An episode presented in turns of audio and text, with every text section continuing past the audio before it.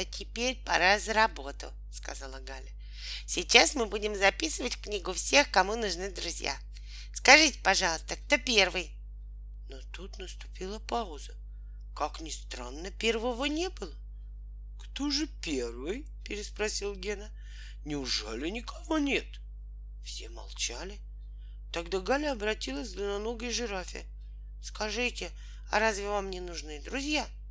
Не нужны, ответила Анюта. У меня уже есть друг. Кто же это? спросил Чебурашка. Как кто? Обезьянка. Мы с ней давно подружились. А как же вы с ней гуляете? Снова задал вопрос Чебурашка. Ведь она может провалиться в яму. Нет, не может, сказала жирафа. Она наклонилась, откусила кусочек соломенной шляпы крокодила и продолжала.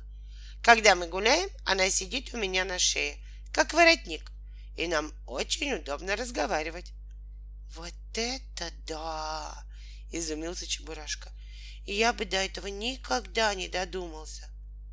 Ну а ты, Дима, спросила Галя, разве ты завел себе друга? Завел, ответил Дима. Еще как завел. Как же это, если не секрет? Покажи нам. Вот кто, Дима показал пальцем на Марусю. Но ведь у нее совсем нет двоек, удивился Гена. Это, конечно, плохо, согласился мальчишка. Но двойки это не главное. Если у человека нет двоек, еще не значит, что он никуда не годится. Зато у нее можно списать. И она помогает мне делать уроки. Вот. Ну что ж, объявила Галя, дружите на здоровье. Мы будем только рады. Правильно я говорю? Правильно, согласились Гена и Чебурашка. Только кого мы будем передруживать, если все уже передружились? Вопрос был справедливый. Больше желающих подружиться не оказалось. Что же это получается?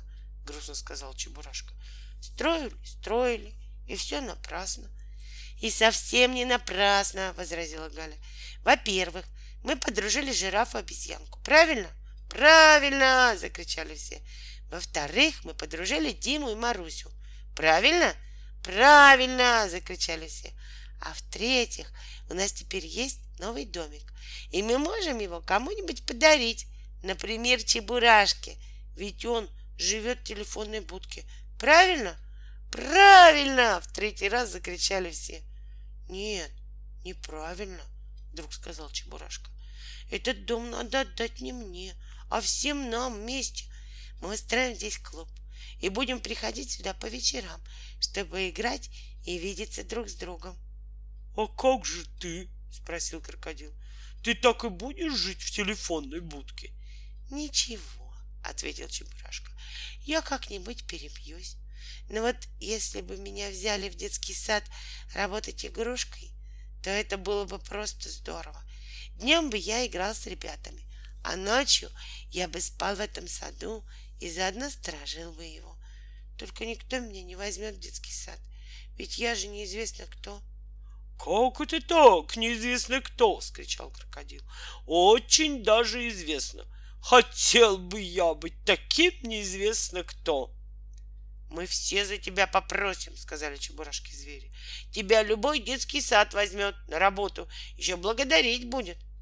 «Ну что ж», — сказал Чебурашка, — «тогда я очень счастлив». Так наши герои сделали. В домике устроили клуб, а Чебурашку отдали в детский сад игрушкой.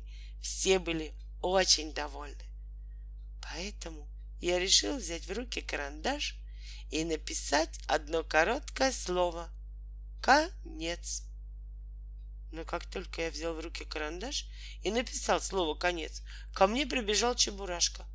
«Как так конец?» — воскликнул он. «Нельзя писать конец. Я еще не рассчитался с этой зловредной шипокляк.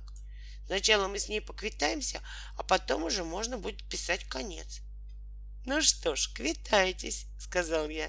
Интересно, как это у вас получится? Очень просто, ответил Чебурашка. Вот увидите. Все оказалось действительно очень просто. На другое же утро Гена, Галя и Чебурашка все вместе заявились во двор старухи Шапокляк. В руках они держали большие разноцветные красивые воздушные шары. Шапокляк сидела в это время на лавочке и обдумывала планы очередных каверзных дел. «Подарить вам шарик?» — обратился к старухе Чебурашка. «За даром?»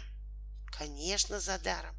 Давай!» — сказала старуха и схватила все Чебурашкины ярко раскрашенные шары. «В руки берется, назад не отдается!» — тут же заявила она. «А еще надо?» — спросила Галя. «Давай!» Теперь у нее в руках было уже две связки шаров, и они буквально отрывали старуху от земли. «А еще дать?» — вступил в разговор Гена, протягивая свои шарики. «Конечно!» И Генины шары тоже оказались в руках у жадный шапокляк. Вот уже не две, а три связки шаров поднимали старуху вверх. Медленно, медленно она оторвалась от земли и поплыла к облакам. «Но я не хочу на небо!» — кричала старуха. Однако было уже поздно. Ветер подхватил ее и уносил дальше и дальше. «Разбойники!» — кричала она. «Я еще вернусь, я еще покажу вам! Вам всем житья не будет!» «Может, и вправду вернется?» — спросила Галя у Чебурашки. «Тогда нам действительно житья не будет». «Не беспокойся», — сказал Чебурашка. Ветер унесет ее далеко-далеко, и без помощи людей ей ни за что не вернуться. А если она останется такой же вредной и злой, как сейчас, ей никто помогать не станет. Значит, она просто не сможет добраться до нашего города. Ну что, хорошо мы ее проучили? Хорошо, сказал крокодил. Хорошо, согласилась Галя. После этого мне ничего не оставалось сделать, как взять в руки карандаш и написать три коротеньких слова. Конец этой повести.